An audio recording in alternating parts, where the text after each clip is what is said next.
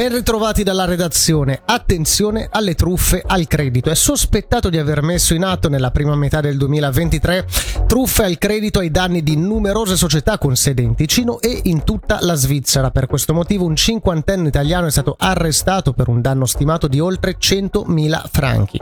L'imputato, spacciandosi per l'amministratore di svariate società svizzere, ordinava merce a nome di queste ultime, usurpandone la ragione sociale e creando indirizzi mail ad hoc e timbri societari fasulli. Nel momento in cui la fattura veniva recapitata alla società in questione, la truffa veniva rivelata, ma nel frattempo la merce era già stata esportata e rivenduta.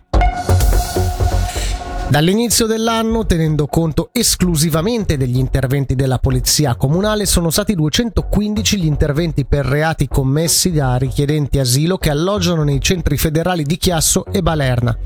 A renderlo noto è stato il municipio della cittadina di Confine rispondendo a un'interrogazione sul tema inoltrata dal consigliere comunale della Lega Stefano Tonini.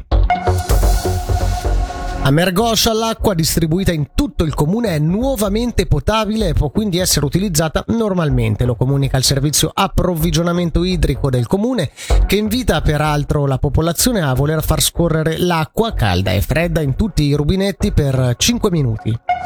Bye.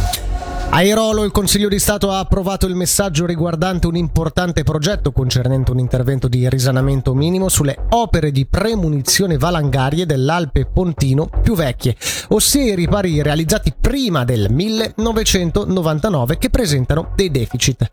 Il maggiore intervento riguarda la sostituzione di vecchi ponti di neve in cemento non riparabili con moderni ripari in acciaio.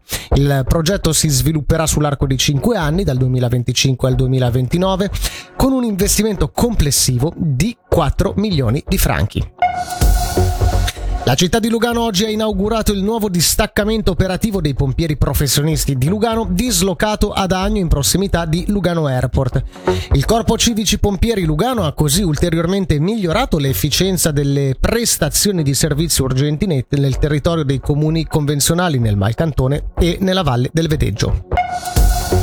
Meteo oggi per lo più soleggiato, temperatura massima 28 gradi.